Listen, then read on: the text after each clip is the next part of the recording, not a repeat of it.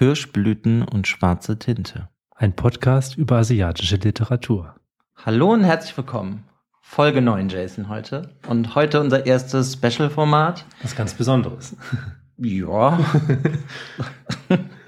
wir haben es getauft Let's Talk Murakami, indem wir uns mit den beiden Murakami-Autoren aus Japan beschäftigen wollen. Einmal dem Haruki und dem Rü, Ryu, Ryu, wie man ihn auch ausspricht. Wie auch immer man ihn richtig ausspricht, ja. Vielleicht kann es das ja mal einfach sagen. Genau. Ja, und da haben wir heute für das erste Mal uns die Pilgerjahre des farblosen Herrn Tasaki rausgesucht. Von Haruki Murakami. Genau. Wer es noch nicht kennt. Ja, ich denke, denke mal, das werden schon relativ viele Leute kennen. Ja, also Haruki Murakami ist ja sowieso ein sehr bekannter Autor. Ich würde auch mal behaupten, das ist so der bekannteste Autor, den man aus Japan hier in Deutschland kennt. Ja, zumindest in den letzten 20 Jahren. Ja. Also der verkauft auf jeden Fall gut und ja auch hier die Pilgerjahre, die haben sich auch super gut verkauft. In Japan ist das 2013 erschienen, bei uns ein Jahr später von Ursula Gräfe übersetzt und das hatte schon am Erscheinungstag eine Auflage von mehr als 600.000 Exemplaren. Und es wird dann irgendwie eine Woche später schon auf eine Million Exemplare hochgestockt. Also es hat sich auf jeden Fall direkt sehr, sehr gut verkauft. Da hat sich der Dumont Verlag mich mal gefreut. Ne? Ich glaube, die Ja. freut sich immer, wenn die was von dem rausbringen können. Ja. Ja, worum geht's denn in dem Buch? Es geht um Tsukuro Tasaki, das ist unser Hauptcharakter, mit dem wir uns auch durch die Geschichte bewegen. Und Tsuku- Tsukuro Tasaki ist 36 Jahre alt und ähm, ja, arbeitet in, in dem Eisenbahngeschäft und baut Eisenbahnen. Ja, der baut Bahnhöfe. Genau, Bahnhöfe. Oder er ist halt Ingenieur, also wird er das zeichnen und sich halt um alles kümmern. Genau, und Genau. wir bewegen uns, die Geschichte fängt an, er ist 36 Jahre alt, wir bewegen uns damit halt in der Geschichte und er hatte eine schwierige Kindheit, letzten schwierigen Jahre auf jeden Fall gehabt, also irgendein Laster, was er mit sich herumträgt. Ja, er scheint nicht so ganz so ein glücklicher Mensch zu sein. Nee. Hast du, warte, was ich vielleicht noch vergessen habe zu sagen, der Podcast-Hund liegt hier auch und hat hier seinen Kauknochen, also falls man den zwischendurch knacken hört, das kann Knacken hört man das bestimmt. der Podcast-Hund. Ich habe es dauerhaft auf meinem linken Ohr. Ja, auf jeden Fall scheint er nicht ganz so glücklich zu sein. Aber er hat gerade eine neue Frau kennengelernt, die Sarah. Und ja, die scheint er schon irgendwie sehr zu mögen. Ja, also die, die beiden gefallen sich so wirklich auf Anhieb, nähern sich auch zueinander. Ähm, es fängt wirklich einfach alles sehr süß an und man hat, man hat das Gefühl, dass würden die beiden zueinander finden, eine schöne Beziehung aufbauen. Aber dann merkt Sarah ihr, dass irgendwas an ihm nicht stimmt und verhält sich auch so ein bisschen merkwürdig, wo, wo dann Tsukuro auch, ja, so ein bisschen straucheln kommt und sich halt fragt, was los ist. Ja, ne, da ist er ja schon direkt das erste Seltsame, dass er das nicht von Anfang an eigentlich weiß, dass er irgendwie ein bisschen komisch ist. Würde ich mal fast sagen, weil sie spricht sehr, äh gut, vielleicht ist ja auch nur für den Leser, Hm. sie spricht das halt im Endeffekt bei ihm an und dann fängt es ja bei ihm an so ein bisschen zu rattern und der weiß ja irgendwie nicht genau, wie man damit umgehen soll. Ja, man hat sehr schnell das Gefühl, beziehungsweise man weiß auch, dass irgendwas in seinem Hinterkopf da versteckt ist, was er vor vielen, vielen Jahren verdrängt hat, weil das wirklich sehr tief sitzt. Und die Sarah hat es irgendwie gemerkt, dass er in irgendeiner Form dieses Laster mit sich herumträgt und möchte halt jetzt, dass er ja dieses Laster halt auferarbeitet. Ja, oder sich zumindest in irgendeiner Form damit beschäftigt, weil sie sieht halt keine Zukunft für die Beziehung, wenn da wie so eine Blockade besteht zwischen denen, weil er sich halt irgendwie nicht richtig öffnen kann. Und dann erfährt man halt so Sachen aus seiner Kindheit, dass er, als er ein Jugendlicher war, hatte er so eine ganz tolle, enge Gruppe von Freunden. Die vollkommene Einheit, wie sie es immer Ja, beschrieben haben. war also, genau, diese Gruppe. Und in dieser Gruppe haben alle Namen etwas mit einer Farbe zu tun oder haben halt sogar die Bedeutung einer Farbe, nur sein Name nicht. Genau, wir haben insgesamt halt fünf Leute. Ähm, es sind drei Jungs und zwei Mädchen. Das ist einmal Akamatsu, Aka Rot für die Rotkiefer, dann der Ao, Aumi, Blaues Meer, dann Shirane, die immer Shiro genannt wird, für weiß, also die weiße Wurzel, und äh, Kurono, äh, schwarzes Feld, Und sie wird einfach nur mit ihrer Farbe genannt, Kuro. Ja, eigentlich werden sie ja alle dann so mit ihren Farben genannt. Nur er nicht, weil er seinen Name bedeutet, hat halt keine Farbbedeutung. Ja, das ist halt die Pilgerjahre des farblosen Herrn Tazaki. Mhm. Und wie sich ja später herausstellt, ist ja sein Name steht halt für etwas erschaffen, Etwas machen, bauen, genau. machen. Also, hat einfach der Name eine andere Bedeutung. Ist ja jetzt eigentlich erstmal egal, aber dann stellt sich halt irgendwie schnell heraus, dass ihn das schon irgendwie immer irgendwie bedrückt hat, würde ich sagen, dass er halt farblos ist. Es, hatte, es war aber nicht so, dass die Gruppe darauf eingegangen ist, dass alle Farben hatten, er nicht und er dadurch weggedrängt worden ist. Das war jetzt in der Gruppe überhaupt nicht. Ich glaube, dass er hauptsächlich damit ein Problem hatte. Ja, das ist so ein innerliches Problem, was er dann damit hat, dass er sich ja schon direkt so ein bisschen vorgekommen ist, als wird er wäre weniger wert, weil sein Name keine Farbe hat. Dabei ist ja eigentlich sein Name, wenn ich jetzt mal ehrlich bin, finde ich den viel cooler. ist es auch. Ja. Weil etwas zu erschaffen oder zu bauen, finde ich jetzt, also ich persönlich einfach besser, als wenn mein Name Rot Mhm. bedeutet. passt ja auch zu seinem späteren Werdegang. Ne? Er schafft ja auch wirklich etwas. Diese Faszination für Bahnhöfe, die er schon seit Kindestagen hatte, ähm, ja, da schafft er es dann auch hin beruflich und baut Bahnhöfe. Also er schafft auch wirklich etwas. Mhm.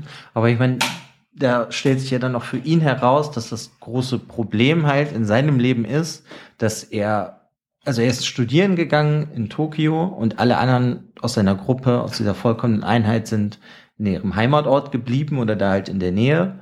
Und er ist dann halt immer dahin gefahren, wenn er irgendwie Zeit hatte, wenn er Semesterferien hatte. Er hatte am Wochenende Zeit. Er hat sich halt immer gefreut, dahin zu fahren, weil die ja wirklich wie, wie Zwillinge irgendwie alles zusammen gemacht haben. Ja, waren wirklich Fünflinge dann sogar. Also die, Ja. also es ist wirklich so dieses, diese vollkommene Einheit, wo Sarah ja auch so ein bisschen drüber lacht, weil sie gesagt, sowas gibt's nicht, aber so auch im Laufe der Geschichte und wenn auch der äh, Tsukuro das Ganze erzählt von seinen Erinnerungen an diese Gruppe, an diese vollkommene Einheit, glaube ich, dass diese wirklich das Gefühl hatten, dass sie irgendwie so sich perfekt ausgeglichen haben. Es hat einfach perfekt funktioniert. Es gab keine großen Reibereien. Also es, es klang auf jeden Fall nach einer sehr, sehr tollen und schönen Freundschaft. Ja, und da ist ja dann das Problem für ihn. Er kommt nämlich dann irgendwann mal zurück in seinen, seine Heimatstadt und meldet sich bei seinen tollen Freunden. Aber die wollen eigentlich dann auf einmal nichts mehr mit ihm zu tun haben und machen ihm das halt auch irgendwie deutlich. So sagen ja auch zu ihm, du weißt doch selber, was du getan hast. Aber es wird halt nicht ausgesprochen, was er angeblich getan hat oder was er getan hat. Und so zerbricht ja die Freundschaft, weil sie ihn ausschließen und er fährt dann traurig zurück nach Tokio und studiert da halt weiter.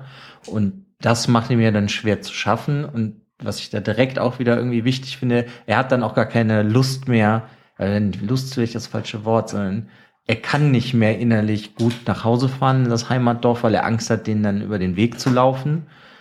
Aber er macht auch gar keine Anstalten, eigentlich richtig herauszufinden, warum er ausgeschlossen wird aus der Gruppe. Er hatte ja auch Angst davor, es zu wissen. Er hat Angst davor, dass er irgendwas getan hat, was er, wo er sich vielleicht nicht bewusst war. Also er hat wirklich Angst davor, es auch zu wissen. Was natürlich im Großen und Ganzen besser wäre für dieses ganze Aufarbeiten zu wissen, warum es war. Vielleicht war es auch einfach nur ein Missverständnis.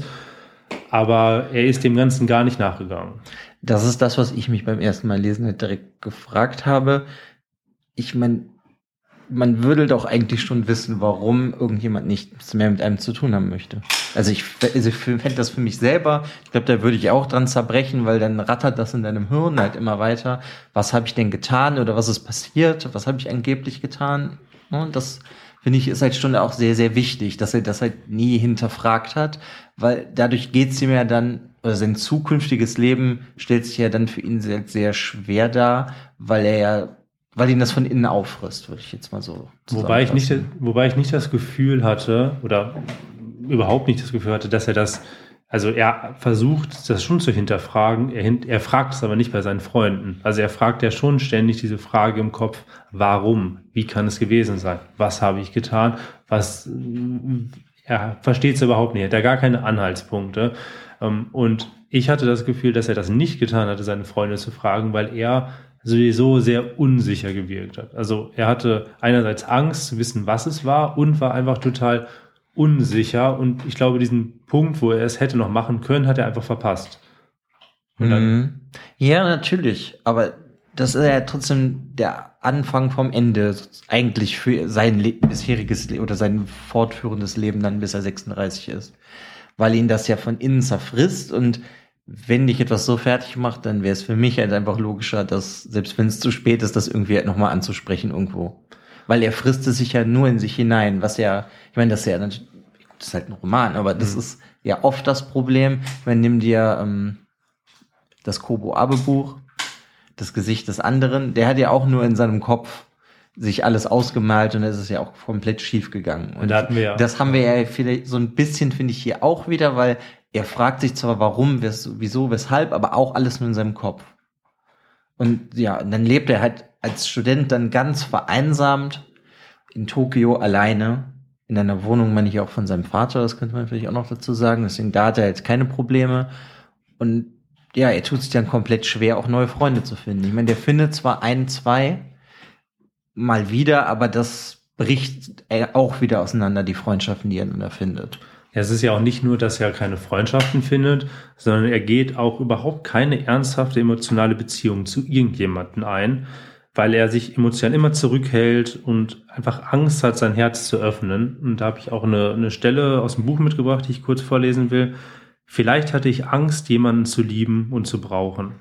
Und Angst davor, dass dieser jemand eines Tages plötzlich und ohne Vorwarnung verschwinden und mich allein lassen würde. Ja, das ist halt das, was seine Freunde davor mit ihm gemacht haben. Und ich glaube, das hat ihn einfach komplett zurückge zurückgehalten, überhaupt Freundschaften aufzunehmen. Also, wobei er, er geht auch noch in, er geht auch noch mal eine andere Freundschaft ein, die dann aber auch, auch ganz plötzlich endet. Ähm, er geht ja auch Beziehungen, also er geht ja an sich jetzt keine Beziehungen ein, weil er einfach das Problem hat, sich wirklich komplett zu öffnen, wo man merkt, das ist halt schon so diese schwere emotionale Wunde hat, ja, die sein schon, Leben gezeichnet der, hat. Der ist halt jetzt dadurch sehr verstört und wie das Zitat ja auch zeigt, will er das ja auch eigentlich gar nicht mehr eingehen, weil jede Person, die er kennenlernt, könnte ihm potenziell ja wehtun. Ich kann aber bei dem ganzen Punkt kann ich verstehen, also ich konnte das am Anfang nicht verstehen, warum er seine Freunde nicht einfach ange, ange also nachgefragt hatte, warum. Und ich hätte das auch klargestellt. Nur dann ist er in diese tiefe Depression gefallen. Nur diese Depression war so schlimm, dass er sich eigentlich den Tod gewünscht hat. Er, das hat er auch klar gesagt und das wird auch sehr, sehr emotional und ähm, ja, sehr depressiv beschrieben, dass man das sehr gut in dem Moment nachvollziehen konnte, dass er sich wirklich nahe an der Grenze des Todes befunden hatte. Ja, das zeigt ja vieles dann in seinem Leben. Auch als seine Mutter ihn irgendwann besuchen kommt, sieht sie ihm ja an, dass er komplett abgemagert ist und er sich auch äußerlich verändert hat, so wie innerlich, halt durch die Depression. Und er versucht das ja da zu überspielen, indem er sagt, ja Mutter, ich bin erwachsen geworden. Ja, es ist und wirklich, dass er sehr abgemagert ist und ja, er ist kurz vor dem Tode eigentlich ist. Ja, und das hat ihn wirklich geprägt und ich glaube, das war auch ein Grund, warum er das so tief verdrängt hat und es nie aufarbeiten wollte. Ja, das später natürlich und besonders wenn du dann erstmal in so eine Depression gefallen bist, dann ist das auch, glaube ich, sehr schwer, da alleine wieder rauszukommen. Was ich halt meinte, ist eher dieses ursprüngliche, wenn mir jetzt ein Freund von mir sagen würde, ich will nichts mehr mit dir zu tun haben, dann würde ich halt schon eher vielleicht direkt fragen, aha, und warum und wieso, weshalb und nicht halt vier Monate später, natürlich. Ja, ja. aber klar. das ist ja aber ein wichtiger Punkt. Dadurch, dass er das nie gemacht hat, weiß er halt nie die, wusste, oder hat er nie die Wahrheit erfahren, was passiert ist. Und das nagt halt dann für immer an ihm. Ja, also es ist halt wirklich ja. so, diese emotionale Wunde wird bei ihm wirklich zur Narbe. Also er trägt die ein restliches Leben, auf jeden Fall bis zu diesem Punkt, bis er 36 ist, mit ja. sich herum. Aber ich meine, da kann man vielleicht noch den einen Freund erwähnen, den er halt da kennengelernt hat. Das ist der Haider, mit dem hört er immer gerne Musik zusammen. Und dann sind sie halt bei ihm zu Kuro in der Wohnung, weil der hat halt seine eigene Wohnung und dann trinken sie und die kochen füreinander und die haben halt eine gute Zeit, aber der verschwindet auch irgendwann ganz spurlos. Das heißt, auch sein nächster Versuch, halt einen Freund zu finden oder eine emotionale Beziehung zu irgendjemandem aufzubauen, das wird ihm halt auch wieder alles entrissen, weil der einfach irgendwann weg ist. Aus ja, verschwindet einfach. Sie haben sich ja wirklich super gut verstanden, haben Interessen geteilt, sind beide regelmäßig schwimmen gegangen und sowas. Also, und halt mit der klassischen Musik, die sie beide zusammen gehört haben. Und genau, er, er verschwindet auf einmal, was ja für ihn dann auch wieder schrecklich ist. Und das hinterfragt er ja auch nicht. Er ruft, er hat einmal angerufen bei der Familie und das war's. Er hat es versucht, aber auch jetzt nicht wirklich mit Kraft. Ja, aber dann ist er ja auch irgendwie logisch, weil dann stürzt er ja direkt wieder. Weißt du, dann hat ja der Haider ihm vielleicht so ein bisschen aus seiner Depression rausgeholfen, mhm. weil er ja zumindest eine Person hatte, mit der er irgendwas teilen konnte. Aber als der dann weg war, fällt's, ist er dann einfach wieder in ein Loch gefallen. Einerseits ein Loch und ich glaube, dass er dadurch dass, also dadurch generell das Vertrauen zu der Menschheit ein bisschen verloren hat und abgestumpft ist. Und diese Abgestumpftheit trägt er halt dann wirklich für sein, ja, sein restliches Leben, die 15, 16 Jahre, also wir sind ja 16 Jahre nach diesem, nach diesem Cut, diesem Zerwürfnis mit den Freunden, mhm. hat er diese 16 Jahre halt mit sich herumgetragen. Ja, und dann können wir ja auch wieder dazu zurückkommen. Also er ist halt 36, hat diese Sarah kennengelernt und hat ihr das halt erzählt, dass die Freunde den Kontakt abgebrochen haben, also die, diese Einheit von früher. Mhm. Und dann ist halt eigentlich das, der Rest des Buches geht es darum, dass Sarah ihm hilft, diese Freunde aufzusuchen und das im Endeffekt ja aufzuarbeiten. Damit sie überhaupt vielleicht eine gemeinsame Zukunft zusammen haben können, ist das ja eigentlich so ihr, ja, setzt sie mir die Pistole auf die Brust, entweder du machst das jetzt oder das wird halt nicht funktionieren zwischen uns. Ja, das fand ich, dieses Ultimatum, was sie ihm gesetzt hatte, da wollte ich dich sowieso mal fragen zu, wie du das fandest, weil als ich das, das erste Mal gehört habe, ähm, Tsukuru hat sich so ein bisschen geöffnet zu ihr, hat ihr das erzählt und sie setzt ihm wirklich die Pistole auf die Brust und ich fand das irgendwie ziemlich grausam und irgendeine, auf irgendeine Art auch egoistisch, weil das ja bei ihr so wirklich nach dem Motto war, ja, mit dir stimmt was nicht und wenn du dich nicht änderst, dann will ich dich auch nicht. Also so ganz ja, hart ich, gesagt. Ich, also ich kann, kann ich jetzt nachvollziehen. Ich meine, ich habe das jetzt schon ein paar Mal gelesen, das Buch, und ja, eigentlich ist es aber die einzige Möglichkeit, überhaupt an ihn ranzukommen, weil er ja sich selbst versperrt vor irgendeiner Möglichkeit, das, also sein Leben zu, zum Besseren zu wenden. Und dadurch, dass das die einzige Möglichkeit ist, habe ich dann das Gefühl, dass sie das irgendwie halt merkt bei ihm und ihm deswegen die Pistole auf die Brust setzt, um das zu tun. Andererseits ist es natürlich sehr hart, aber wenn du jetzt auch mal dann darüber nachdenkst, wenn jetzt du lernst jemanden kennen und du kommst gar nicht emotional an die Person ran, dann macht das ja auch keinen Sinn, mit dem eine Beziehung zu führen oder eine Beziehung überhaupt einzugehen. Also so stelle ich mir das vor. No. und ne, dadurch bleibt ihr halt gar nichts anderes übrig, weil sie mag ihn halt gerne, aber ja, weiß ich nicht, wenn sie gar nicht emotional weiter aneinander rankommen können, weil da halt was im Weg steht, weil das haben wir eben erläutert, er will ja eigentlich gar nicht mehr die Leute an sich ranlassen, weil er erzählt ja auch, er hatte natürlich auch ein paar Beziehungen mit Frauen dann irgendwann in der Zeit, aber die sind halt alle zu Bruch gegangen, weil er sie eigentlich nicht emotional an sich rangelassen hat, die Leute oder die Frauen in dem Sinne. Ja, ich fand das bei ihr auch. Ich fand das in diesem ersten Moment, fand ich es erst irgendwie sehr grausam und fand erstmal so, okay, wow. Aber im Laufe des Buches und dann auch, sie hilft ihm dann ja auch wirklich dabei, das aufzuarbeiten und soweit sie helfen kann, hilft sie ihm. Ähm, fand ich sehr, sehr mutig, weil es ist ja auch klar, auch zu diesem Zeitpunkt, dass die Sarah ihn halt auch sehr mag. Und diese Pistole auf die Brust zu setzen bei jemandem, der etwas so lange verdrängt hat, hätte ja auch ganz anders ausgehen können. Ja, das auf jeden Fall. Andererseits muss man es natürlich auch einfach betrachten, dass Tsukuro in dem Buch halt irgendeinen Grund braucht, die Leute dann jetzt aufsuchen zu gehen. Und wie man ihn ja vorher kennengelernt hat, hätte er es alleine niemals gemacht. Also für ihn. Und deswegen ist das die einzige ja. Möglichkeit gewesen und ja, es ist halt also für ihn war das super. Also fand ich auch, ich fand es nur beim ersten Lesen, fand ich es ein bisschen hart, aber es hat sich herausgestellt, dass es genau das Richtige gewesen ist. Aber im Laufe des Buches zeigt ja auch Sarah, weil sie mir immer weiter hilft, überhaupt die Leute zu finden und sowas, ne, ohne da jetzt weiter darauf einzugehen. Also sie ist ja auch sehr hilfsbereit. Weil selbst ich, ich habe auch das Gefühl, dass es sie ist das sehr menschlich von ihr, was so nett menschlich, weil selbst wenn da jetzt keine weitere Beziehung draus entsteht zwischen den beiden, hilft sie mir trotzdem aber, das aufzuarbeiten. Ja, weißt sie, du, was ich meine? Ja, sie, so. ist, sie ist halt so gesehen grausam ehrlich. Aber das ist genau diese Ehrlichkeit und dieses, du musst jetzt etwas tun, sonst wird das nicht, ist ja genau das Richtige gewesen.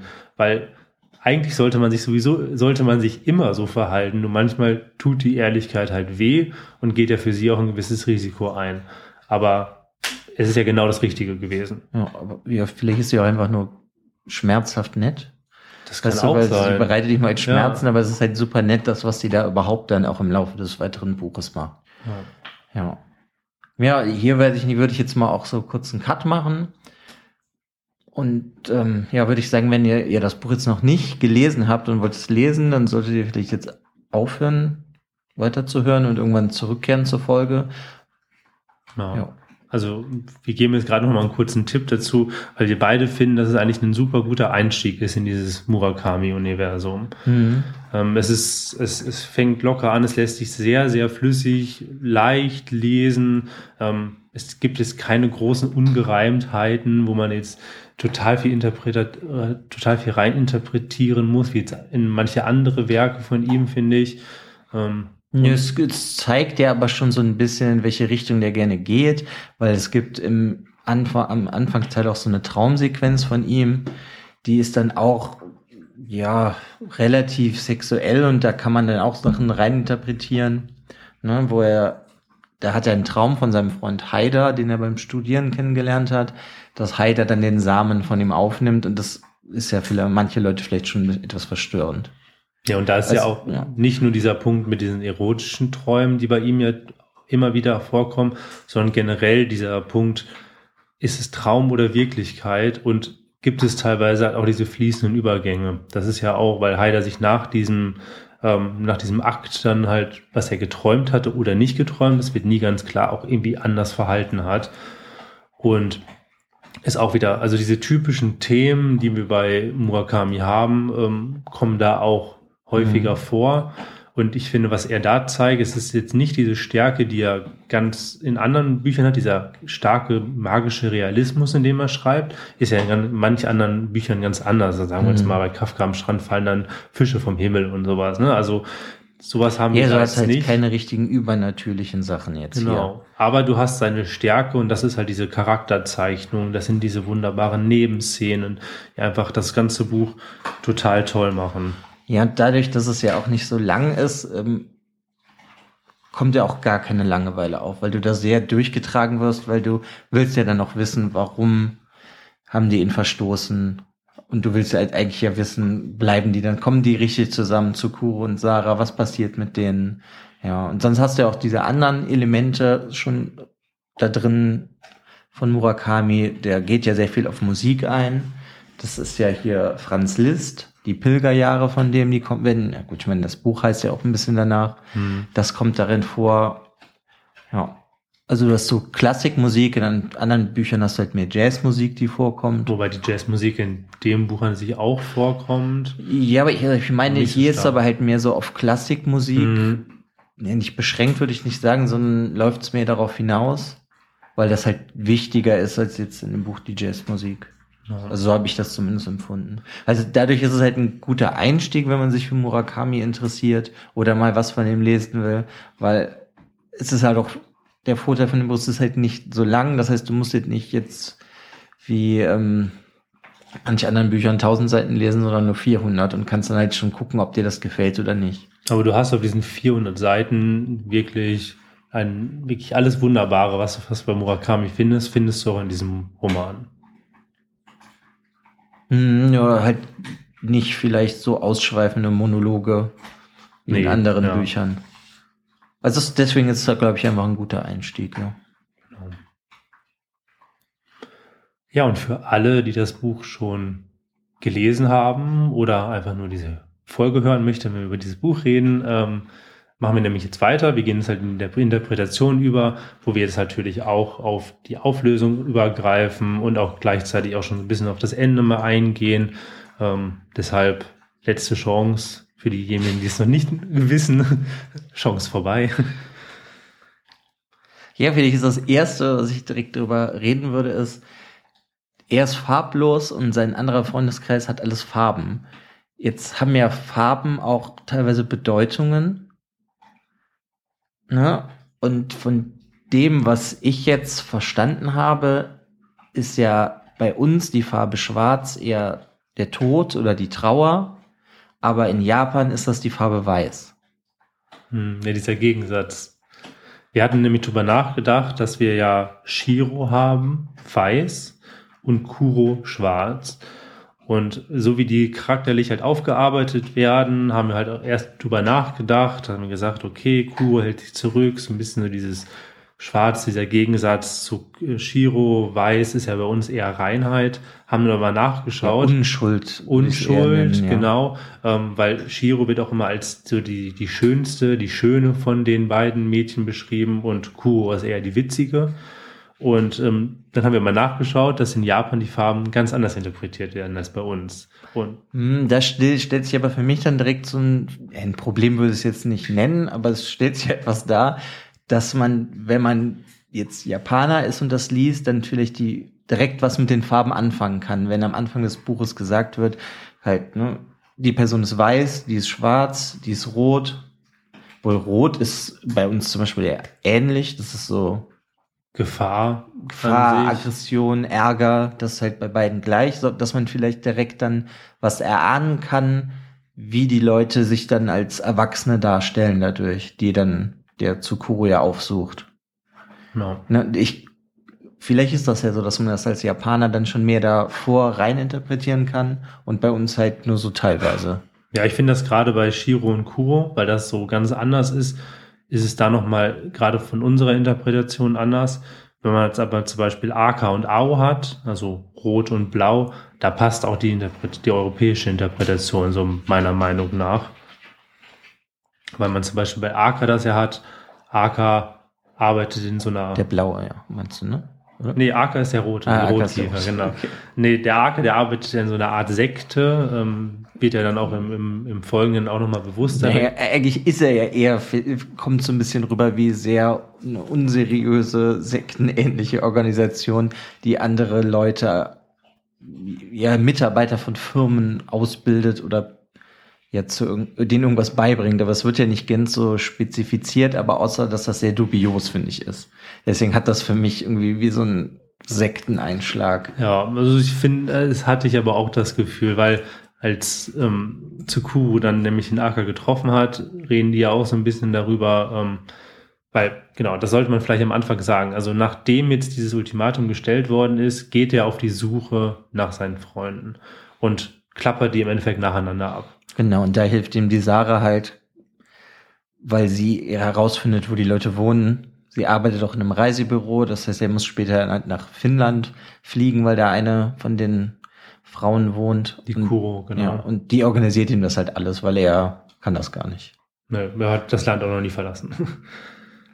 Genau, also AK an sich arbeitet, hat sich selbstständig gemacht, ähm, wo wir da jetzt auch direkt zu so einem anderen Thema des Buches kommen, sind halt so die Werdegänge, weil er jetzt seine Freunde, seine damaligen Freunde nach 16 Jahren wieder trifft und einfach sieht, wie haben die sich entwickelt und wie zeigen sie zum Beispiel immer noch ursprüngliche ähm, Charaktereigenschaften, die sie auch noch in ihrer, in der, ihrer Jugend schon gezeigt haben ähm, oder ähm, haben sie sich komplett verändert.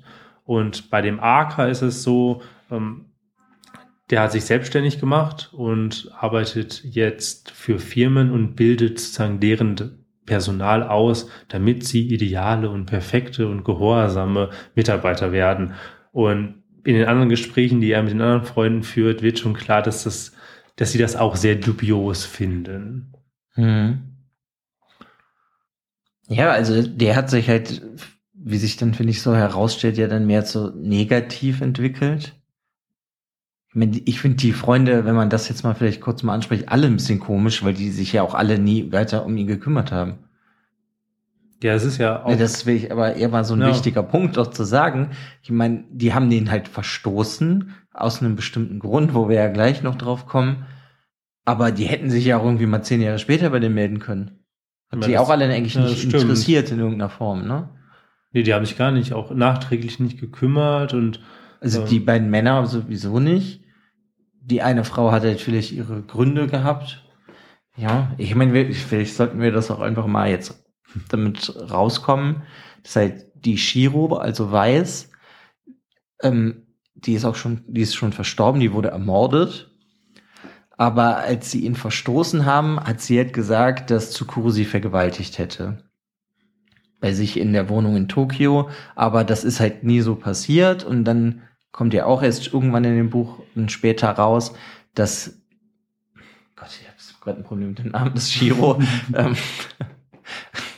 dass Shiro halt als Jugendliche vergewaltigt wurde und dass sie dadurch selbst viele psychische Probleme bekommen hat. Und die hat das dann halt irgendwie vermischt und in ihrem Kopf und ja, halt Tsukuro zum Schuldigen gemacht, obwohl der das nie gewesen ist. Und dadurch haben die, der Freundeskreis sich halt hinter Shiro gestellt, um der beizustehen und zu helfen und dadurch blieb ihnen dann nur übrig, Tsukuro, ja, so. Zu meiden. Ja.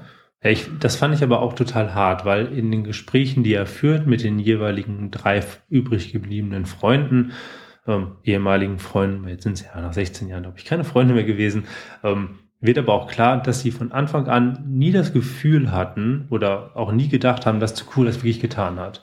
Nur hat Shiro das so genau beschrieben, diese Vergewaltigungsszene, dass es, und das, daran ist sie auch wirklich fast komplett zerbrochen, dass es für sie einfach war, okay, wir müssen uns jetzt hinter Shiro stellen und wir müssen Tsukuro meiden.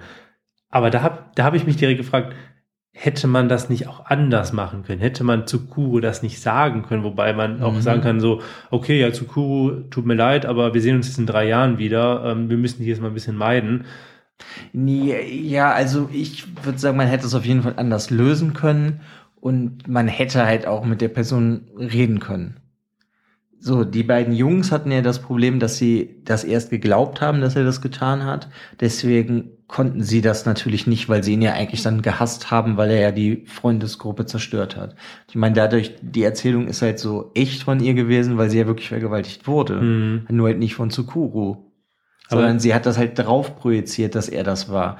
Aber da finde ich ist dann das größte Problem ähm, mit, Gott, wie hieß sie jetzt, mit der Eri, mit Kuro, genau, Kuro. Eri Kuro, ja ähm, dass sie von Anfang an wusste, dass er das nicht gemacht hat. Und dann hätte ich von ihr auch eigentlich irgendwie erwartet, dass sie das dann irgendwann mit ihm zumindest klarstellt. Und das finde ich sehr, sehr hart. Das finde ich zum Beispiel viel härter als das, was die Sarah mit Tsukuru macht, ihm die Pistole auf die Brust setzen, sondern wenn Eri weiß, dass er das nie getan hat, dann muss sie das doch mit ihm irgendwie mal bereden. Also das finde ich sehr hart, vor allem weil ja auch später rauskommt, dass sie in den Tsukuru verliebt war früher und darum besonders hart auch für sie gewesen ist. Aber ich habe das auch nicht verstanden, warum man, es hätte sich irgendwie anders lösen können. Ich meine, sie sind äh, jugendlich gewesen, es ist eine extrem schwierige Situation gewesen.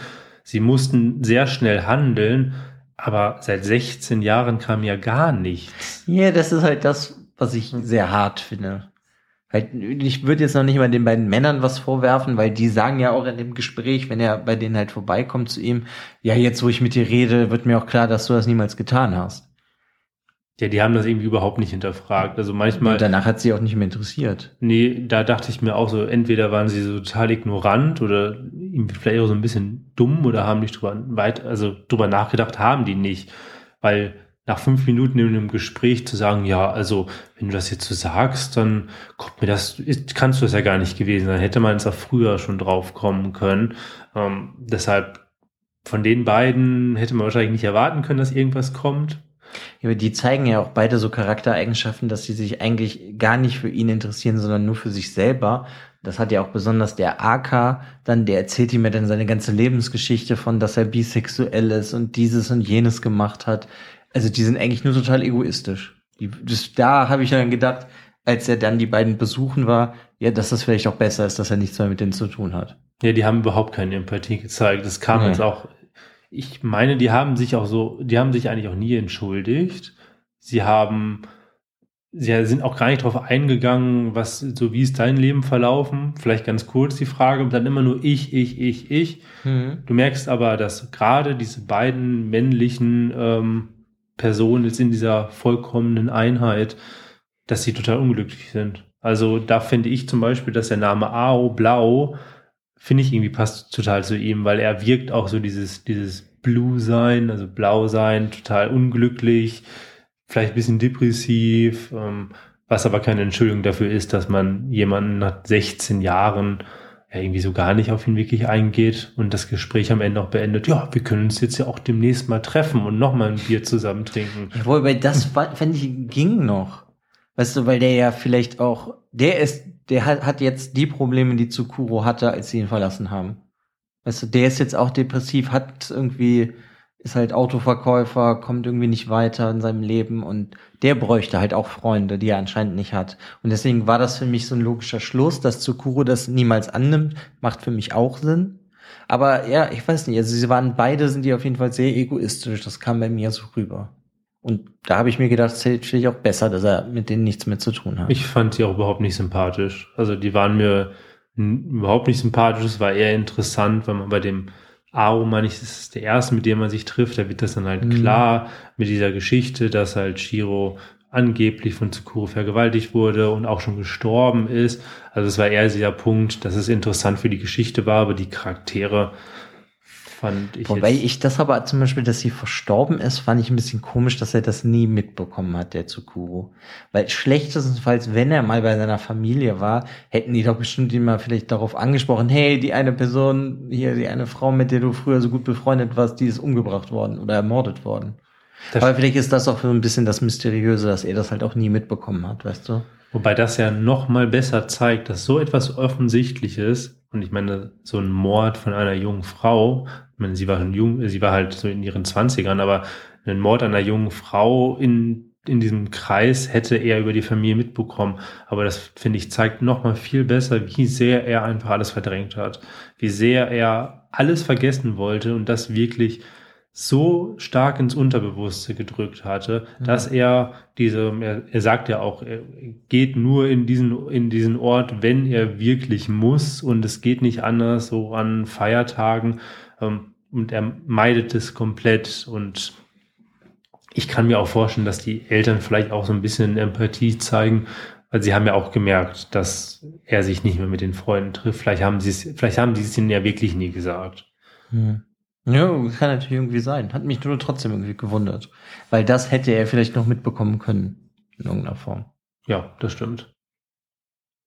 Ja, die einzige Person von seinem Freundeskreis früher, die in irgendeiner Form, finde ich, Sympathie hat, das ist ja dann auch Kuro, die ja dann halt dann, da muss er halt extra für nach was Finnland, Finnland, ne? Finnland, ja. ja. Nach Finnland fliegen, um die halt zu besuchen. Und die ist die einzige, ähm, die ja so die, die irgendein paar Sympathiepunkte, finde ich, hat. Wobei ich das jetzt hier eben schon angesprochen habe, dass sie sich nie bei ihm gemeldet hat, um ihm das irgendwie mal zu erzählen, finde ich halt auch ein bisschen hart. Das auf jeden Fall. Aber ich fand, dass sie auch die einzige war, bei der man wirklich gemerkt hatte, dass sie auch diese emotionale Wunde mit sich herumgetragen hat, weil wenn man jetzt mal auf dem Globus guckt, ich glaube, so das Maximum, was du fast irgendwie wegkommst von, fin äh, von ähm, Japan, ist wahrscheinlich gefühlt Finnland. Also viel weiter weg hätte sie gar nicht kommen können. Also es ist wirklich ja auch eine Flucht gewesen. Und sie hat ja, sie hat auch, sagt auch mehrmals, sie wird nie wieder zurück nach Japan kehren. Ein Grund ist gewesen, diese, diese ganze Geschichte mit Tsukuro, was sie ja auch bereut, aber dann auch das, diese ganze Geschichte mit Shiro. Ja, aber ich meine, das hat ja dann, dann kommt ja dann auch noch raus, dass als die jugendlich waren, waren beide Mädchen in irgendeiner Form in Tsukuro verliebt, weil er halt ganz anders war als die anderen, halt farblos, nenne ich es jetzt mhm. einfach mal. Ähm, ja, und dadurch hat sie wahrscheinlich dann halt auch die Shiro das auf ihn projiziert, dass er halt sie angeblich vergewaltigt hat in ihrem Kopf. Weil beide Mädchen, die dann äh, ihn irgendwie gerne mochten. Es war ja auch so, dass Kuro war schon sehr, sehr lange in Tsukuro verliebt, hatte versucht, ihm auch irgendwelche Zeichen zu geben, aber die Zeichen waren halt auch nicht stark genug gewesen. Ja gut, das und, ist ein jugendlicher ja, Junge genau. gewesen, der hätte es einfach nicht verstanden. Genau, das einerseits das und dann war das Problem, dass, dass vielleicht Shiro in irgendeiner Form ein Problem damit hatte, weil Shiro ja diese hübsche war. Und Shiro wollte, hat dann vielleicht ein bisschen so dieses Verliebtsein als Trotzreaktion entwickelt, mhm. ähm, dass sie halt jetzt auch in zu Kuro verliebt ist, ähm, weil Kuro das ist und Kuro kann ihn nicht haben, weil sie ja eigentlich die Schöne ist. Genau. Aber ja, aber es ist halt auch eine komische Situation da gewesen bei denen. Das war immer wieder so ein typisches Problem von, die Leute reden nie miteinander. Weißt du, über wesentliche Punkte. Ja, das ist ja auch, das ist ja dieses, diese unter, diese unterdrückte Sexualität in der Gruppe hat, glaube ich, diese gewissen Probleme einfach, was heißt gewisse Probleme, sind große Probleme, überhaupt erst hervorgerufen, weil es wurde nie offen darüber geredet, dass keine Beziehung untereinander eingegangen wird, weil das sowas nicht funktioniert in der Fünfergruppe, weil dann ja irgendeiner dann übrig bleibt, ist an sich ja logisch. Aber wenn du jugendlich bist und du bist ständig mit dem anderen Geschlecht zusammen und ja. dass das nicht irgendwie auch so sexuelle Energien auch. Wie, wie hat Tsukuro das genannt? Eine unausgesprochene Abmachung, die sie untereinander hatten, dass sie nichts mit untereinander anfangen mit, so, also keine Beziehung mhm. haben. Wobei aber das ja auch was war, was auch irgendwie, glaube ich, nur der Tsukuro hatte, weil Kuro hatte ja versucht, so, so halt da. Genau, aber Nähe das war dann aber schon da auch ja wieder das Problem, dass, dass er sich das in seinem Kopf ausgemalt hat. Ja, und darum dass das so ist, damit äh, diese Fünfergruppe weiter bestehen kann. Ja, und diese Zeichen wahrscheinlich auch deshalb nicht gedeutet hat. Unter anderem. Ich meine, man weiß ja. ja keine Ahnung, aber ja. ja. Aber das ist halt aber auch wieder so, finde ich, sehr speziell oder das ist typisch fast schon, dass halt über irgendwas nicht geredet wird und dadurch entstehen super krasse Probleme. Weil mhm. nur weil er in seinem Kopf hatte die unausgesprochene Abmachung, ne, sich nicht wirklich zu verlieben oder mit einem aus der Gruppe eine Beziehung einzugehen, ja, ist halt irgendwie verrückt. Mhm, Auf jeden Fall lernt er das ja dann da und ist dann ja auch sehr überrascht dann in Finnland da von ihr, was sie ihm erzählt. Aber ja, für mich bleibt bei der trotzdem halt dieser Nachgeschmack, dass sie mit ihm hätte mal vorher reden können. Ja, total. Es ist, ich finde auch, das hat sich bis zum Ende auch nicht so 100% geklärt und das war für mich jetzt auch so, dass ich nicht gesagt habe, okay, ich kann Kuro verstehen, warum sie das nicht getan hat, weil genauso ist es nicht. Hm. Ich kann es nicht verstehen. Ich kann halt verstehen, dass Kuro gesagt hat, okay, das ist meine Freundin, die braucht Hilfe und der helfe ich jetzt. Und dass sie dann ihr, oder ja, wie soll man das sagen, dass sie den Tsukuro wegdrückt für sie, aber trotzdem hätte sie ja weiterhin mit dem Kontakt haben können. Weißt du, was ich meine? Und sie hat sich ja dann den Rest des Lebens von Shiro um sie gekümmert. Ne? Bis die ja verstorben ist, und dann hat sie ja einen Finn kennengelernt und ist nach Finnland gezogen und hat da jetzt eine Familie, weil sie halt auch dann Abstand brauchte, weil sie ja dann ihr das ganze Leben, was sie dann in Japan dann noch hatte, halt ja eigentlich aufgeopfert hat für ihre Freundin.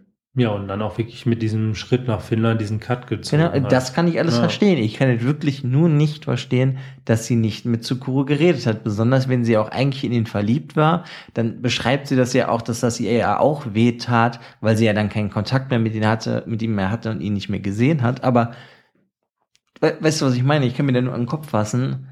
Das ja. macht aber für mich ja irgendwie trotzdem in mancher Form keinen Sinn, weil sie hätte ja trotzdem den Kontakt haben können.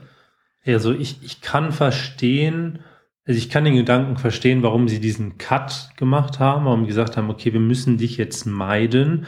Wäre auch schöner gewesen, hätten sie das Tsukuro in irgendeiner Form erklärt. Ich glaube auch, dass Tsukuro das sofort verstanden hätte, weil wenn sie so eine vollkommene Einheit bilden, dann hätte er das verstanden. So haben sie aber nicht agiert. Genau das habe ich mir halt auch gedacht. Und ja. warum hat dann, mein Gott, ich kann mir den Namen nicht merken, Kuro ähm, ihr, ihm nicht einfach einen Brief geschrieben? Zum Beispiel. Weißt du, das sind dann einfach so Sachen, ja gut. Ich glaube, es ist eine extrem schwierige Situation gewesen. Sie sind auch in einem Alter gewesen, wo das nochmal schwieriger ist, das Ganze emotional zu verarbeiten. Aber trotzdem dieser Punkt, seit 16 Jahren ist kein Kontakt geflossen. Man hätte ja wenigstens sagen können, gerade weil auch Kuro und Shiro haben sich auseinanderentwickelt, ähm, gerade als dann Kuro auch ins, ins Ausland gegangen ist, nach Finnland. Ähm, da hat nämlich Shiro auch noch gelebt, aber da hat sich schon auseinanderentwickelt.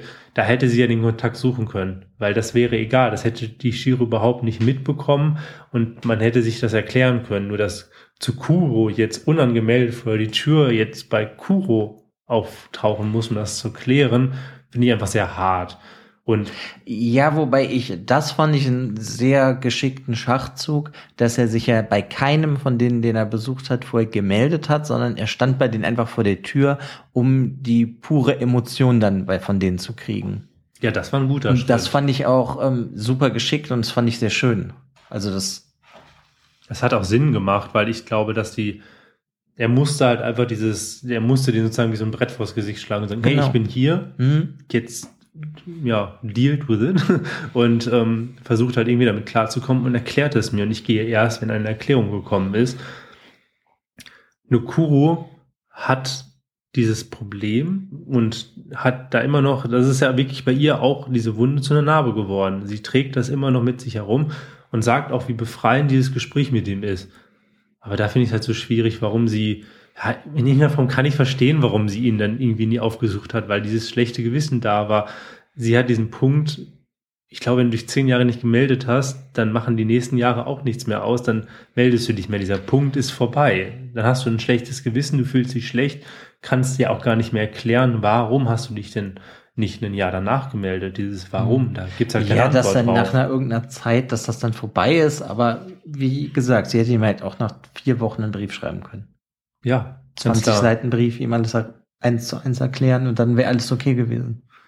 Oder halt, ich, ich Also mir nicht okay, aber. Nein, aber ich kann mir äh, trotzdem vorstellen, dass Kuro das verstanden hätte. Ja, ich auch. So wie er oder wie diese Gruppe rüberkommt, auf jeden Fall. Weil wenn man jemanden, wenn man schon so eine Gruppe als vollkommene Einheit beschreibt, gehe ich davon aus, dass sie so gut befreundet sind, dass man so etwas versteht. Und zu Kuro scheint er sowieso ein Mensch zu sein, der sich dann auch für andere zurücknimmt und ja, Ja, äh, was ich jetzt zum Beispiel glaube, jetzt in dem Buch, das ganz wichtig, halt, ist es nicht ganz wichtig, ähm, warum die so gehandelt haben, sondern es ist wichtig, dass er erfährt, wie sie gehandelt haben, damit er das verarbeiten kann in der Retrospektive dann für sich selber.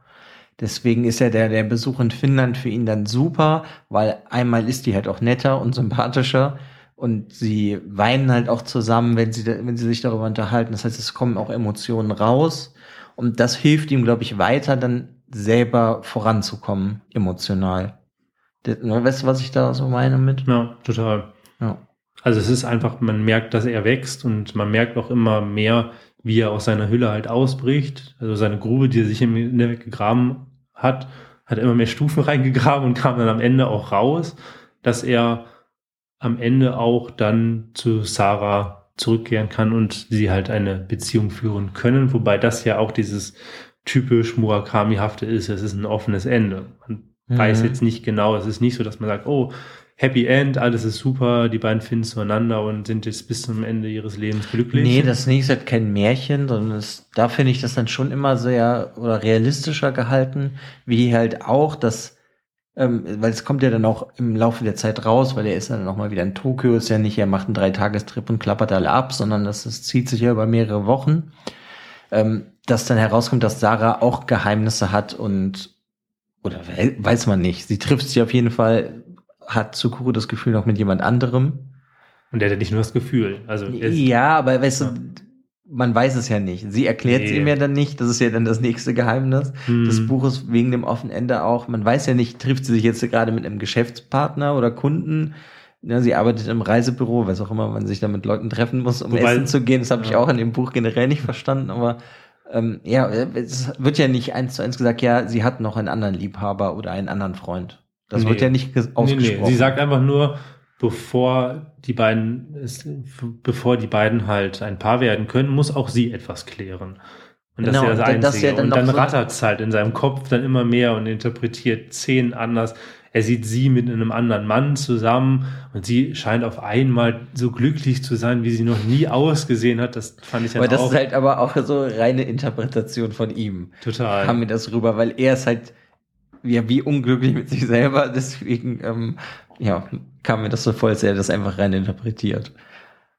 Ja, aber da finde ich es so schön, dass das Buch dadurch ja nochmal eine andere Ebene hat, weil du hast diese Vergangenheitsaufarbeitung, aber du hast auch diese Gegenwartssachen, die halt passieren oder halt Aufarbeitung, ne?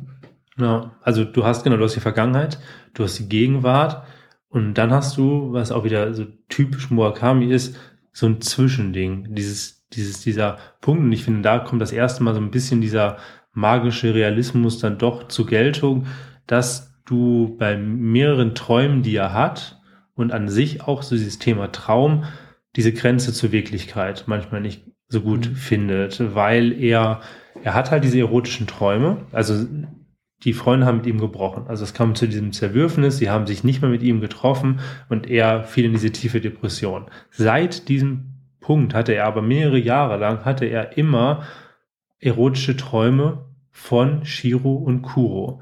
Wobei aber Shiro, also die Person, die vergewaltigt angeblich von ihm worden ist, immer diesen Akt dann zu Ende geführt hatte.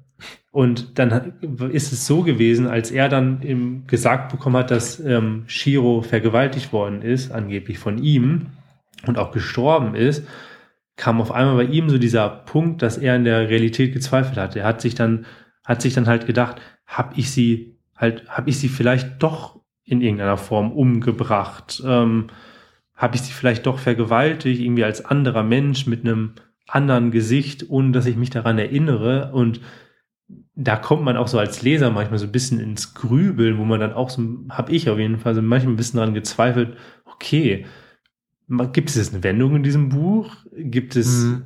wo läuft das jetzt hin? Weil das hätte man auch ganz anders drehen können, diese Geschichte. Ja, auf jeden Fall. Ich glaube, wenn du jetzt noch nicht so viele Murakami-Bücher gelesen hast, dann verwirrt einen das auch mehr. Wenn du jetzt schon viel von dem gelesen hast, dann sind das halt auch einfach so wiederkehrende Elemente, dass sich das so miteinander vermischt und du dann manchmal als Leser unsicher sein sollst, was ist jetzt die Wirklichkeit und was nicht. No. Und dass es vielleicht ja schon der Gedanke reicht oder der Traum davon, so etwas getan zu haben oder zu machen, als Tat an sich, reicht ja vielleicht auch schon. Es ist ja auch, je nachdem, hatten wir wahrscheinlich alle schon mal gehabt, gibt es total realistische Träume, wo man wirklich, entweder man schreckt auf oder man wacht morgens auf und denkt sich, okay, habe ich das nicht gerade schon getan, so Déjà-vu-Erlebnisse. Mhm. Und je nachdem, wie intensiv so ein Traum gewesen ist, und gerade wenn du es immer wieder träumst, immer wieder, kann ich mir auch vorstellen, dass du dann mit neuen Informationen dann an gewissen Sachen auch wieder zweifelst. Und ja. ja, wichtig ist aber da ja vielleicht zu sagen, dass man ja in seinen Träumen Sachen verarbeitet und da ihn das ja alles mitgenommen hat und er vielleicht ja auch sich nicht sicher war, in wen von den beiden Mädchen mochte er lieber, hat er deswegen ja vielleicht auch diese komischen Träume gehabt. Und ja. da ihn das ja auch nie losgelassen hat, weil es ja nie aufgeklärt wurde, hat ihn das ja vielleicht auch in seinen Träumen einfach verfolgt. Das so interpretiere ich das jetzt einfach mal für mich. Ja, das glaube ich auch. Ich glaube, dass du gerade, wenn du Sachen verdrängst, und das waren ja auch so gerade diese, die ersten Jahre, wo diese Träume immer stärker waren und auch so realistisch gewesen waren und häufiger vorgekommen sind, dass das in diesen Momenten waren, wo er das noch nicht verarbeitet hat, es eher unterdrücken wollte und dann kommt es halt in so einer Traumsequenz dann halt auch nochmal bewusster. Ähm, jetzt haben wir so, schon so viel darüber geredet, über Traum und Wirklichkeit und Zweifel an Realität. Da habe ich jetzt noch ein Zitat mitgebracht, was ich gerne vorlesen möchte, was ich einfach ganz, ganz toll finde, was ich, wo man auch direkt wieder sehen kann, wie toll Murakami sich einfach ausdrücken kann. Beziehungsweise Ursula Gräber. Genau, das darf man ja immer nicht ver vergessen. Wer weiß, wenn wir Japanisch lesen könnten, vielleicht gefällt er uns dann gar nicht so gut. Weiß man ja nicht. Genau. Zweifellos war es die Realität aber sie hatte nicht das Gewicht, das die Realität normalerweise haben sollte. Bald träumte er, dass er aufwachte oder nein. Wahrscheinlich konnte man es nicht direkt einen Traum nennen.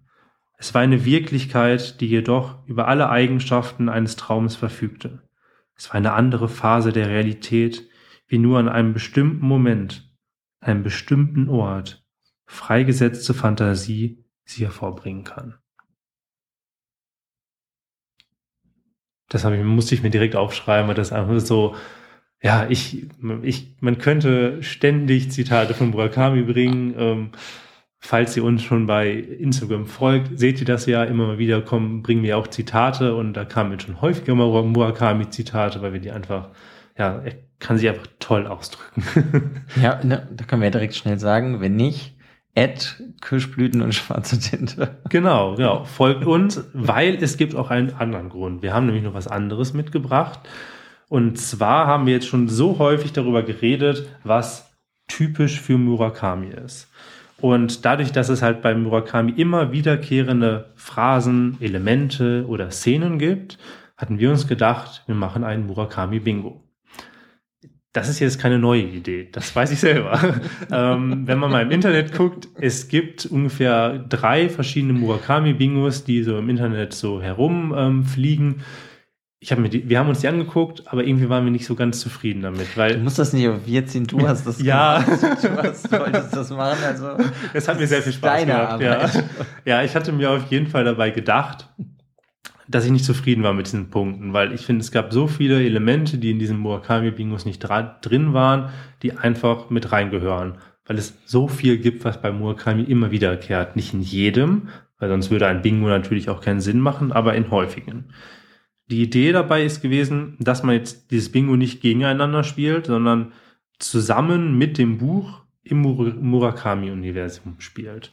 Und man spielt es im Endeffekt so zu gucken, wie typisch Murakami ist jetzt dieses Buch vielleicht gewesen mhm. und kann das dann so ein bisschen dann ab ähm, abkreuzen, so wie man das halt möchte.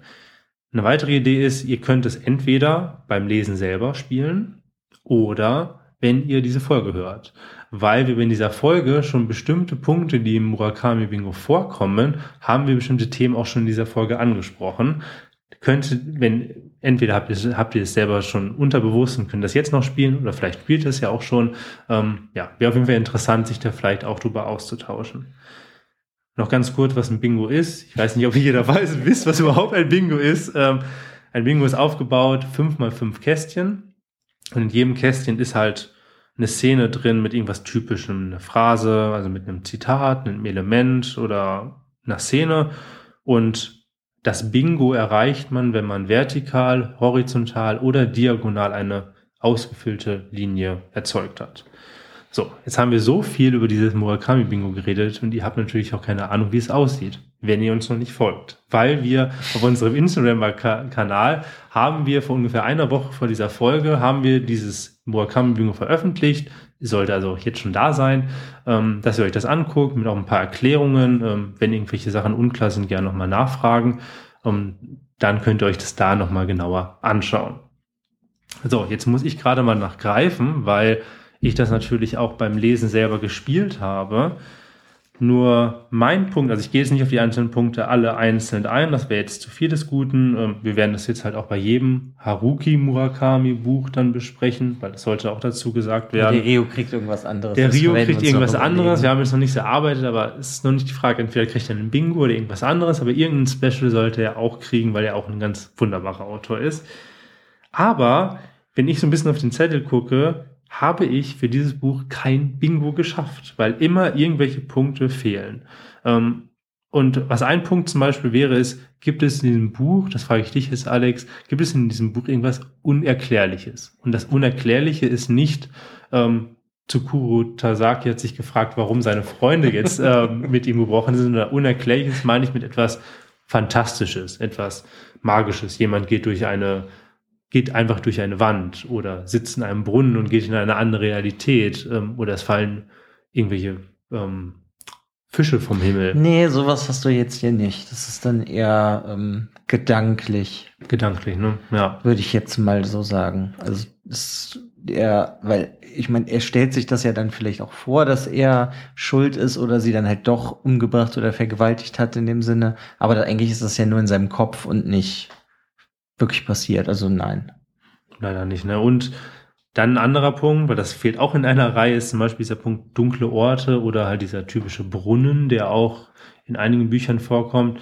Aber ich meine mich zu erinnern, es gab nicht wirklich diesen Moment, wo er an einem wirklich dunklen Ort ist. Ich meine, ein dunkler Ort ist auch da wieder nicht, er macht das Licht aus und sitzt in einem dunklen Zimmer, sondern wirklich, dass es thematisch passt. Also ich finde, da kannst du dir aber nicht drüber streiten, weil er ist an einem so dunklen Ort innerlich, dass er fast stirbt. Stimmt auch wieder. Also das ja. ist dann wieder Interpretationssache. Und da würde ich jetzt zum Beispiel sagen, ja. Weil wenn es ja wäre, haben wir doch ein Bingo geschafft. Bing, bing, bing, bing, bing. Und zwar ähm, ist es dann eine Reihe von oben nach unten. Es wären einmal dunkle Orte, Brunnen, haben wir abgehakt. Erotische Träume, haben mhm. wir jetzt mhm. ja auch schon mehrmals gehabt. Cutty Sark, das Den ist Whisky, ja. der Whisky, der wirklich in fast jedem Buch vorkommt. Und das ist total witzig, weil das ist kein super toll qualitativ hochwertiger Scotch aus Schottland, sondern es ist wirklich eher ein günstiger Blended Whisky. Ähm, den ich noch nicht probiert habe, ich unbedingt mal probieren möchte, weil der so häufig vorkommt. Ja, da musst du dann mal berichten. Ja, genau. Ähm, und auch wieder ganz, ganz typisch dieses Zitat, was fast immer vorkommt, ist nicht im herkömmlichen Sinne schön. Er beschreibt irgendwelche Personen, eine Frau, einen Mann, e- egal was, und mhm. beschreibt es als nicht im herkömmlichen Sinne schön. Und das große Thema Selbstisolation. Und das hat er sich ja selber geschaffen, wo er sich dann ja in seine Dunkelheit begeben hat. Mhm. Okay, also haben wir ein Bingo geschafft. Da haben wir da ein Bingo geschafft, beziehungsweise hat, haben die Pilgerjahre des farblosen Herrn Terzaki ein Bingo geschafft. Gucken, wie die nächsten Bücher so werden. Ja, spannend. Ich bin mal gespannt, wie das bei den anderen Büchern so ja. funktioniert. Und es funktioniert. Ich hatte das letzte eine Kurzgeschichte gelesen. Es funktioniert auch bei den Kurzgeschichten zum Teil. Das heißt, wir könnten auch mal, haben wir auch schon mal überlegt, uns gegenseitig Kurzgeschichten mit Murakami vorstellen. Da könnte man das nämlich auch spielen. Mal sehen. Sehr lustig. So, und zum Ende natürlich eine Bewertung. Nur bei der Bewertung des Buches müsste man jetzt dazu sagen, wir sollten das in dem Murakami-Universum bewerten, weil, hm, wenn, weil wenn wir das bewerten als Murakami, kriegt das, kriegt, glaube ich, jedes Buch von ihm sechs Sterne, weil wir verrückt nach ihm sind. Also. Ja, ich meine, das ist ja auch so ein bisschen der Ursprung, warum wir überhaupt jetzt diesen Podcast machen, weil wir uns ständig über Murakami-Bücher unterhalten haben. Ja, Neben anderen Büchern halt, die wir von japanischen oder asiatischen Autoren gelesen haben, aber ganz speziell, da kommen wir irgendwann zu, die Ermordung des Kommentatore, da haben wir relativ viel spekuliert, nachdem also, der erste ja. Mann draußen war. Das waren bestimmt so sechs, sieben Stunden, wo wir das darüber geredet haben, was ja. zu Ende alles passieren könnte. Wenn ich jetzt drüber nachdenke, habe ich schon wieder Gänsehaut. Das war wirklich, das war einfach großartig. Also. Ja, okay, aber wenn du das dann jetzt im Murakami-Universum bewertest, was gibst du in dem Buch denn dann? Im Murakami-Universum. So, warte, bleiben wir ja. auch bei sechs. Ich würde auch sechs bei sechs. Möglichen, genau, also sechs genau. Bei sechs muss ich sagen, ist es, ich gebe eine sechs nur, wenn ich etwas unfassbar gut finde. Also eine fünf ist bei mir ein sehr, sehr guter Roman, den ich klasse fand, aber das Quäntchen, das Quäntchen etwas hat noch gefehlt, mhm. weil das wäre die sechs Sterne und das ist genau meine Bewertung. Ich gebe dem Ganzen fünf Sterne, weil ich finde, dieses Buch ist unglaublich toll. Ich mochte es sehr, sehr gerne. Nur dieser Punkt, dieses, dieser magische Realismus, der Murakami wirklich in, in seiner Perfektion kann, kommt in dem Buch nicht vor. Was jetzt das Buch jetzt für mich nicht schlecht macht, aber es ist so dieses Quäntchen etwas, was jetzt da noch gefehlt hätte, um den im Murakami-Universum eine sechs Sterne zu geben. Hm, okay. Ja, also ich würde dem auch fünf von sechs Sternen geben, aber bei mir hat das einen anderen Grund. Ich finde, in diesem Buch hat er etwas, so, so greift er Themen auf, die ich ähm, sehr nachvollziehbar finde. Es gibt jetzt in vielen Büchern, also es oder viele Bücher haben nicht immer so viel, nicht so viel Nachvollziehbares, aber hier dieses, dass man Freunde hatte, die irgendwann dann weg sind und einen das in irgendeiner Form noch beschäftigt, das ähm, hat es bei mir irgendwie sehr getroffen, weil ich habe viele Leute, mit denen ich heute nicht mehr so viel zu tun habe, die ich aber früher sehr gerne mochte. Das ist ja jetzt nicht so was Dramatisches passiert, das passiert sondern einfach, ne? es ist halt auch, was halt normal zum Leben dazugehört. Man zieht woanders hin, schon nach der Schule, man geht studieren, der eine macht eine Ausbildung, der andere zieht ins Ausland. Einfach, und das fand ich ist so ein Punkt, ja, der hat es bei mir sehr getroffen. Das fand ich einfach sehr schön. Ja, diese Weil, überhaupt diese alltäglichen Themen, Themen Freundschaft, wie entwickelt man sich weiter. Das ist wirklich und toll. Ja. Dieses Aufsuchen, ich, ich, weiß nicht, bis man, wenn man sich jetzt überlegt, es gibt ja auch Leute, mit denen ist man im Streit auseinandergegangen und hat dann vielleicht nie wieder mit denen geredet. Und dann finde ich dieses, dieser Gedanke schön, dass man, um es aber für sich selber befriedigenden Abschluss zu bekommen, nochmal zu denen hingeht und mit denen redet. Und das hat sich so als Beispiel, um jetzt zu viel zu erzählen, das hatte ich auch mit irgendeinem Freund von mir früher, mit dem hatte ich, habe ich sehr viel gemacht. Und den habe ich dann irgendwann mal wieder getroffen und dann habe ich ihm gesagt, dass ich das so scheiße fand, dass man halt das so, hm. dass das so zu Ende gegangen ist. Und ja, das macht es dann schon irgendwie sehr speziell, das Buch für mich. Sonst, ja. Aber warum dann keine sechs Sterne? Weiß ich auch nicht. Kann ich irgendwie schwer sagen. Also das, das gewisse Etwas hat irgendwie noch gefehlt dann. Kann ich irgendwie schwer, okay. schwer sagen. Ich Wobei, weiß nicht, ob irgendwas ja. gefehlt hat. Das vielleicht jetzt nicht. Ich bin halt nicht so konform mit vielen Sachen, die dann da passieren. Hm. Gut, ich meine, wir haben jetzt ja auch schon so gut wie alles von ihm gelesen. Man bewertet das jetzt natürlich auch. Wir haben beide so ein bisschen unsere Lieblingsbücher, Bücher, die wir besonders häufig schon mal gelesen haben. Und die sind uns jetzt natürlich im Hinterkopf, die dann eher diese sechs Sterne dann bekommen. Ähm, ja, aber es ist auch manchmal, finde ich, einfach so ein bisschen was Unerklärliches, aber hier ist es auch, ich meine, ich habe ja ein paar Sachen kritisiert, hm. die ich nicht verstehe. So wie dieses, das, dass das Grundproblem schon hätte gelöst sein können, indem Kuro was, ne? ihm mhm. einen Brief hätte geschrieben. Ja. Und das sind dann manchmal so Sachen, die habe ich dann das, ich weiß manchmal nicht, ob das jetzt in deinem wirklichen Leben, machen Leute das nicht? Wenn ich mich jetzt mit dir streiten würde und du willst nichts mit dir zu tun haben, da würde ich, würde ich trotzdem einen Tag später vor der Tür stehen und wissen wollen, warum, wenn du mir das nicht sagst. Also ja, ich bin da so, ja. weißt du, deswegen vielleicht dann doch keine sechs ja. von sechs, aber es gab ein paar Elemente, die wir ja in dem also, wenn ich jetzt ja. jetzt nicht dieses Persönliche, was ich daran so schön finde, drin hätte, dann wäre es bei mir auch, glaube ich, eher eine 4 von 6. Mhm. Aber das macht es halt bei mir zu einer 5 und deswegen kann es halt keine 6 von 6 sein. Ja. Aber sonst ist es ein wunderschönes Buch. Jetzt, ich habe es auch schon mehrmals gelesen, ich habe es auch als Hörbuch gehört. Also ja, das könnte man auch direkt dazu sagen. Ähm, im, Im Gegensatz zu vielen anderen Hörbüchern von Haruki Murakami wird das jetzt nicht von David Nathan gesprochen, ähm, sondern von, ja, äh, peinlich, ich habe mir den Namen jetzt nicht rausgesucht, wie er heißt, ist auch egal. Ähm, auf jeden Fall spricht das eine andere her und der macht das wirklich auch ganz, ganz wunderbar und es hat mir sehr viel Spaß gemacht, da die, ähm, das Hörbuch zu hören. Das heißt, auch da, ähm, wie mit vielen anderen Büchern, hört euch das Hörbuch auch an, wenn ihr keine Zeit habt, es zu lesen es ist wirklich, ja, toll. Es macht da auch wirklich sehr, sehr viel Spaß. Ja, gibt es da noch was Abschließendes zu sagen? Nö, ne?